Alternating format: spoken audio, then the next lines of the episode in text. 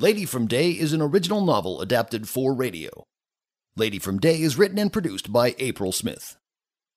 Previously on Lady from Day. Leah and Rowan return to Moara Win. Siegfried proposes a question to Leah. Leah catches some fresh air, and something horrible happens. Book 2 Something Wicked This Way Comes. Chapter 13 The Keep. Mommy, can I keep her? I heard a deep throated girl beg. My head was splitting. It seems I was knocked unconscious. Perhaps you can keep her as a skelag, my poppet. You have been such a good little girl, Krata. Those words came from a female, a manly sounding female, almost as if it had been smoking a very large amount of druffet grass. Druffet grass came from Fenarion, and was known to change the voice of the smoker if used too frequently. Almost always it made the voice deeper, though sometimes it had no effect. I tried opening my eyes. They still worked, though I wondered if I was dreaming. I was laying in what looked to be a pig pen, though there were no pigs. My arms, which were aching in no wonder, were tied to the back of the pen. This pen was all enclosed, there were no openings and the wood panels were closely joined, save for the small bit where I was tied to, almost as if it were a feeding trough. To my right was the little girl, but this was no ordinary girl. Realization of the position I was in came flooding into my head, and I almost screamed in reluctance of the truth. I was a captive. I had been kidnapped by Gulags and I was sitting in the courtyard of their keep. The Gulag girl and her mother, I assume it was her mother, started to talk to each other in whispers, but it sounded like grunts. I took the time to study my surroundings, starting with the Gulag pair. The girl almost looked human. I suppose the green hair, greenish brown skin, putrid odor, and broad muscular body threw me off to believe she was a Gulag. I almost laughed audibly while thinking about it. Luckily, I caught myself. I wouldn't want the Gulags thinking I was laughing at them. The girl was wearing a faded brown shift. Some parts of it were caked with mud. Don't these Gulags ever take a bath? I asked myself. The large female walked off, and the girl, Krata, came bounding towards me with what looked like a smile spread across her face. Mommy said I could give you a bath. The girl jumped up and down, apparently for joy at the thought of it. Then she ran away. Well, I guess they do bathe. Oh, good, I really could use a bath, I thought to myself. Inside, I was struck with great fear as I saw the little child carrying something. It was an enormous tub. Apparently, these gulags were very strong, even as children. It would take three men to carry something like what she had over her head. My stomach lurched as I saw things drop from the tub. They were moving, and I could get whiffs every now and then. It smelled rank and horrid, much like when we were out in the forest and stood behind the evergreens to clear our noses. The Gulag child proceeded to enter the castle while the Gulag mother untied me, lifted me out of the pin with one arm, set me down, and pushed me forward. I was to follow that child where she went. The keep itself was a mix of wood and stone. The bottom half was stone, most likely to keep out intruders and to make sure kitchen fires didn't catch on the walls. The upper half was wooden. When we entered the keep, I noticed a change in room height from normal castles. The ceilings weren't too high, but just enough to accommodate the height of the largest gulag. The stones around me were large and thick. It probably wouldn't have been a problem for the gulags to carry them, considering their strength. There were a few windows in the keep. Apparently, just candlelight is preferred, though I've seen the gulags outside during the day before. It was probably better from a strategic standpoint to have fewer windows as well. The halls were winding as we followed Krata through the keep. We wrapped ourselves up a spiral staircase and ended up at a small doorway. Krata's mother opened the door, and the Gulag girl entered, Tub still in arms. During the whole journey inside the keep, I was fortunate enough to notice that the wriggling things dropping out of the tub were maggots and worms. This only increased my fear of what this girl was going to do to me.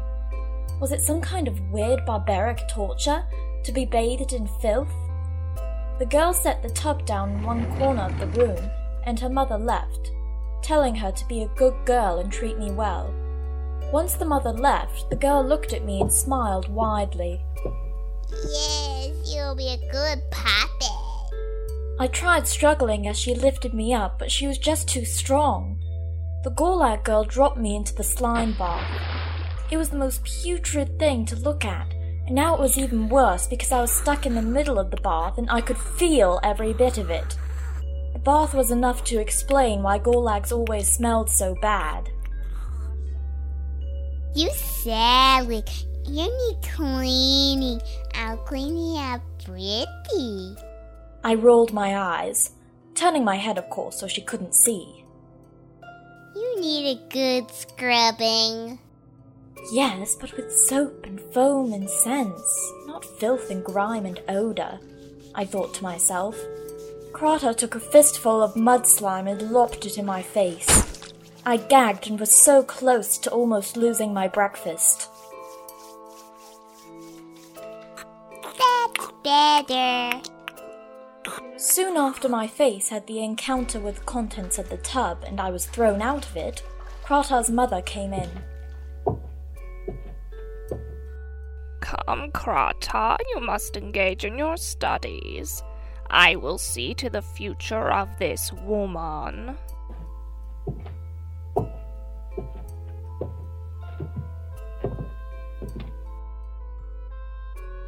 From now on, you are called Lihair since you try to be independent. It means you only half independent. We make you see that though you may think you are a leader, we here rule and command. I have decided to put you in the kitchens. With the growth of our community, the kitchen skalags will have a lot to do. We only have three womans there, and they must feed us all. You must learn your rank. I am always called Mistress. Mistress took me out of the room and led me down into the hot labyrinth she called a kitchen. The whole room was strewn with pots and pans, tables muddled against each other, masses of vegetables and hides of beef. There were three women in there, as the Gulag said, and one of the women had the traits of the chief cook. Heavy set from many taste testing opportunities, her black hair streaked with grey was pinned up in a bun on top of her head, save for a few strands. She was pointing at another woman at the time we entered and was barking orders. Um, Ty, you get those beans and carrots and stop taking off the tops. Taylor, you take those pans and make sure they are clean inside and out. I won't be one to serve from dirty pans. See, even our hardest working human knows her place around here. Mistress. Cook, please see that Lee Hare has enough to do so she doesn't have time to try to get into trouble. Keep it up. Dinner has to be ready for Gink Sligeth. As you wish, mistress.